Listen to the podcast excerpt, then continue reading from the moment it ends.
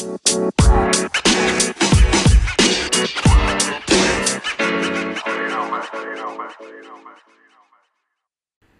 morning, afternoon, or evening, wherever you are in the world, and welcome to Dad's Beards Nerds News for December 3rd, 2019. The semi daily news that even plants crave and Anchor's number one gaming news podcast. I'm Tommy, and I'll be your host for today. With that being said, let's jump into the news. First story today, real quick. Today is PlayStation's 25th anniversary, so congrats Sony on 25 years of consoles, great games, and here's to 25 more without PlayStation, who knows what would exist today? It might just be Nintendo, but we don't know.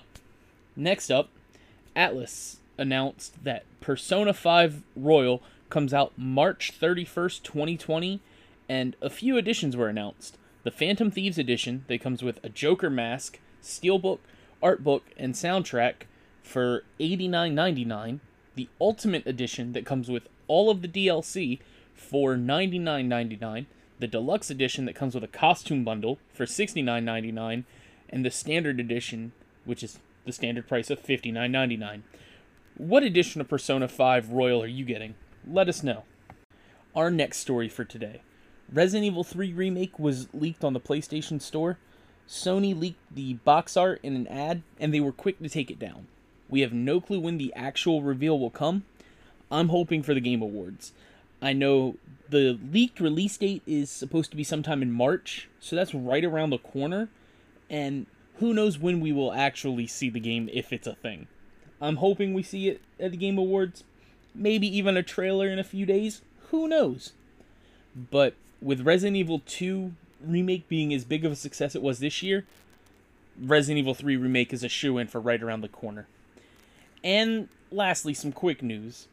Halo is finally available on PC with the Master Chief Collection, starting with Halo Reach, and Halo Reach is also available on consoles.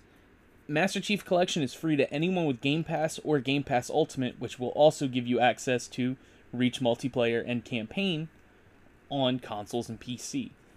As well, with that, the next part Pokemon Sword and Shield.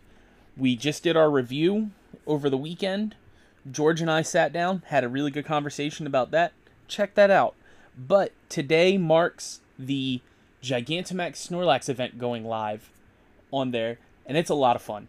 Snorlax looks awesome, Gigantamax. Check it out if you have Pokemon Sword or Shield. And that's it for the news today. Thanks for listening, and let us know what you think about any of the stories we talked about by sending us a message on Anchor, the podcast we use to record the show. If you'd like to support the podcast other than listening, please check out our anchor page at anchor.fm slash dadsbeardsnerds, where you can donate to us via the support this podcast button and sign up for a monthly donation of 99 cents, 4.99, or 9.99 a month. On Twitter at dadsbeardsnerds, on Instagram at dadsbeardsnerds podcast. Check out our Twitter bio to be a part of our ever-growing Discord community, or on twitch.tv slash dadsbeardsnerds.